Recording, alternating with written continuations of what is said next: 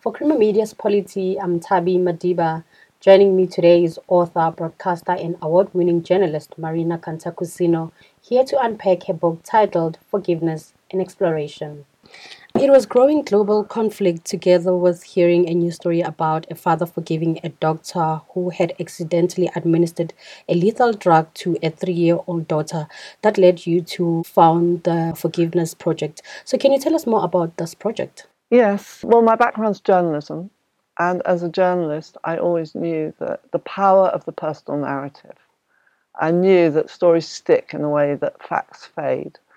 So when I was inspired to start the Forgiveness Project, and I was inspired, as you rightly say, partly through an international conflict and partly by seeing this very personal story of forgiveness on television, I then, as a journalist, started collecting stories, and um, that in the end became an exhibition called the F Word, I called it the F word because it was about forgiveness and it was stories from victims and perpetrators who had transformed their hatred and feelings of revenge into feelings of compassion and empathy. And also, I spoke to former perpetrators and offenders who had transformed their aggression into a force for peace. So, when that exhibition was so successful, so stories, everything about the work that we do uses stories as the tool for change, essentially. I thought to start a not-profit that would carry on the work of this exhibition, which had been so incredibly successful. It was around the time of the Iraq War, and I think these narratives of hope really inspired people to think that there could be another way of responding to violence other than through retaliation you asked about the work that the Forgiveness Project does. It's now nearly 20 years old. We use these stories in prisons for a program we called Restore, which encourages prisoners to share their stories. We take the stories into schools. The exhibition has been in so many different places, from shopping malls to schools. It was in the European Union, in Brussels once, you know, very diverse and we we do podcasts and we just put on events where we discuss and grapple and unpick this difficult subject of forgiveness. And can you also talk to us more on how forgiveness became a lifeline for the Derksens for forgiving the person who murdered their daughters? Yes, I think you're referring to the story that I opened the book with. Wilma Derksen um, and her husband suffered the terrible loss of their daughter being brutally kidnapped first, then murdered. And the reason I started with this story in the book is I really wanted to go in on what many people would consider a story about forgiving the unforgivable. Because two weeks after she disappeared, the body was found, and on that day, they were pretty sure that something appalling had happened to her, but the confirmation that this was murder came to the parents. Their friends bought food and drink, but also at the door was another man that they'd never met before. And he was also the father of a murdered child. And he wanted to come and tell them just what to expect. And he told them of everything he'd lost his job, his family, his peace of mind, his health. And they went to bed that night making a vow to forgive. And they hadn't planned to do it. It's just they saw what the father represented to them, everything that might be their future. And they were determined to build a different future. And their whole life was around holding forgiveness in front of them as the direction. And it's not always easy. One day you can forgive, the next day you can hate all over again. But I wanted to use that story because I think they became, in many ways, um, very famous for forgiving. And often criticized. People didn't like it. People were affronted by it, and this is what also often happens. But also, I think it was a very good example of someone who completely transformed the narrative, their narrative. And, and so it seemed a really important story to begin with. And do you think insisting on accountability before forgiveness might cause victims to always be linked to the source of their pain? And can you tell us more about the story of Father Michael Lapsley, who was severely injured in a bomb attack in April 1990? Um, I think to insist on accountability and justice and acknowledgement is absolutely the right of anyone who's been hurt. And particularly, I think, it can happen within political violence settings where you see governments just repeating the harm. Nevertheless, individuals often forgive without any of that because it can be an act of self healing and self preservation. And if you're waiting for the accountability, you might be waiting forever. I think it's perfectly feasible, and it happens very often actually, that people do not expect or wait for an apology or accountability because they know it won't happen. And if they keep hoping for it in a way that inextricably linked to the person who's harmed them. Now, Father Michael Lapsley, who is a priest working here in South Africa, he lost both his hands. They were blown off when a bomb was sent to him during the apartheid era when he was in exile in Zimbabwe because he was a member of the ANC. And he doesn't forgive. What's really interesting about him, he doesn't forgive, but he is a very peace loving man and he doesn't carry bitterness in his heart. And people often assume he's forgiven because he's about peace building and he's about healing the wounds personal wounds and the wounds of history. That is his goal in life. But he says he hasn't forgiven because he doesn't know who to forgive and that that person would have to repent and change and that person would have to come to the door and tell him what he's doing now, how he's changed his life or their life around, and then they would earn forgiveness.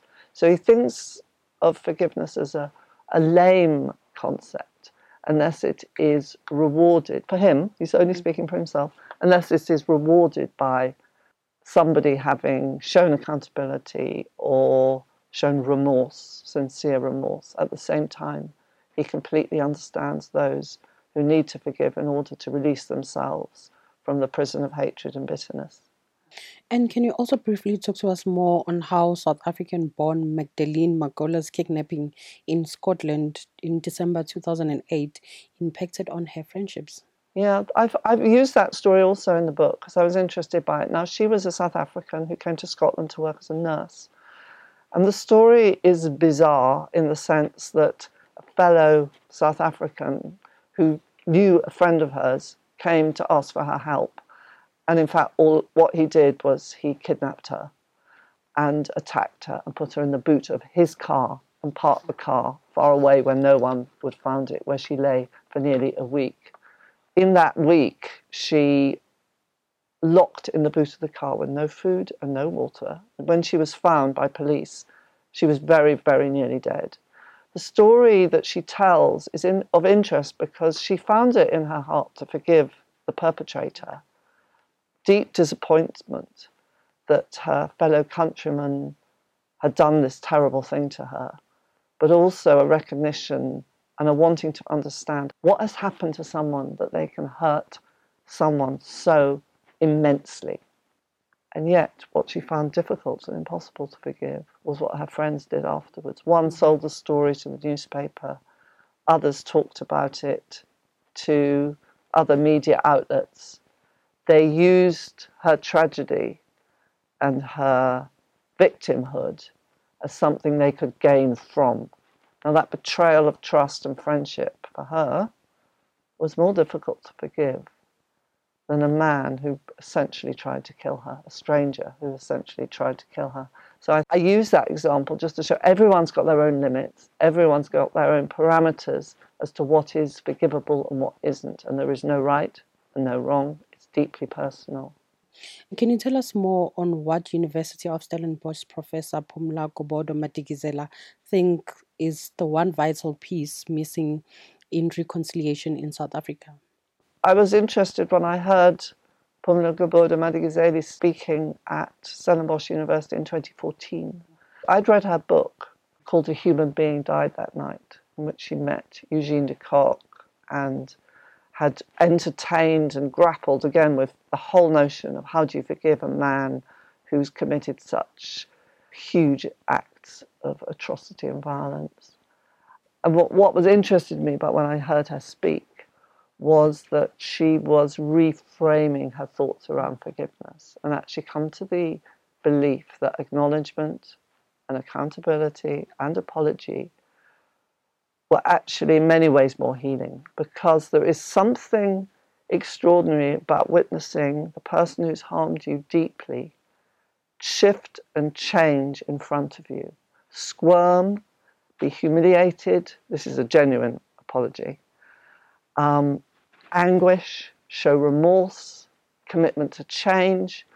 In a way, once you see the person who's harmed you so greatly, occupy that space, all the slider switches for forgiveness come on because it's a very disarming experience. And what you see is the humanity of the other person. So, what she was talking about there was the power of apology, which was something that she had come to after excavating the power of forgiveness. And can you briefly talk to us about the story of a father who couldn't face sitting on a chair next to his son's murderer, Patrick Magee, who is responsible for planting a Brighton bomb which innocent people had been killed? Yeah, I think you're referring to there an interesting incident I had because because the Forgiveness Project um, works with victim and survivors of crime and harm and, and violence and former perpetrators and offenders. Sometimes we bring those people into the same space. And I was putting on an event where I had some speakers, and one of them was the mother who had lost her daughter in a suicide bombing attack on London Transport in 2005. And I'd asked her to speak, and I'd also asked a man called Patrick Magee to come and speak, who had planted a bomb years before that um, to do with the Irish conflict, and the bomb had been planted in England and killed five people. So these two events were not connected, but they were both to do with terrorism. One was a victim, and one was a perpetrator.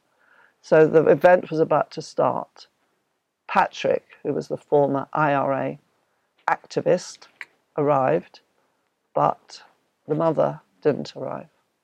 So I thought she'd been held up on the tube or on the buses. So I carried on the conversation with Patrick. It was okay, but it wasn't the same, obviously. And, and after the next day, I spoke to her because I couldn't get hold of her, and she said I couldn't face sitting next to a man who'd done this to um, innocent human beings, and my daughter was innocent too. Um, so this this woman I was very interested in because she'd been a Christian vicar in England, and she had held out against forgiveness. She couldn't forgive, and I think that was quite clearly demonstrated in a way, but by her not being able to sit in the same room as someone similar to the person who killed her daughter. And lastly, Marina, what does forgiveness mean to you as an individual?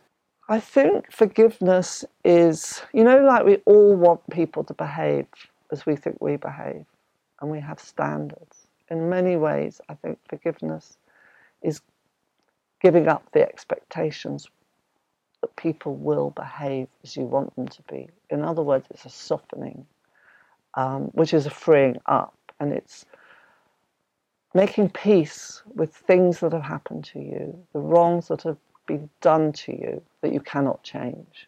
So it's about letting go, it's about acceptance, and another key ingredient is to have some compassion and understanding and empathy for the person who's hurt you. Thanks very much. That was Marina Cantacuzino speaking to Creamer Media's Polity about forgiveness and exploration.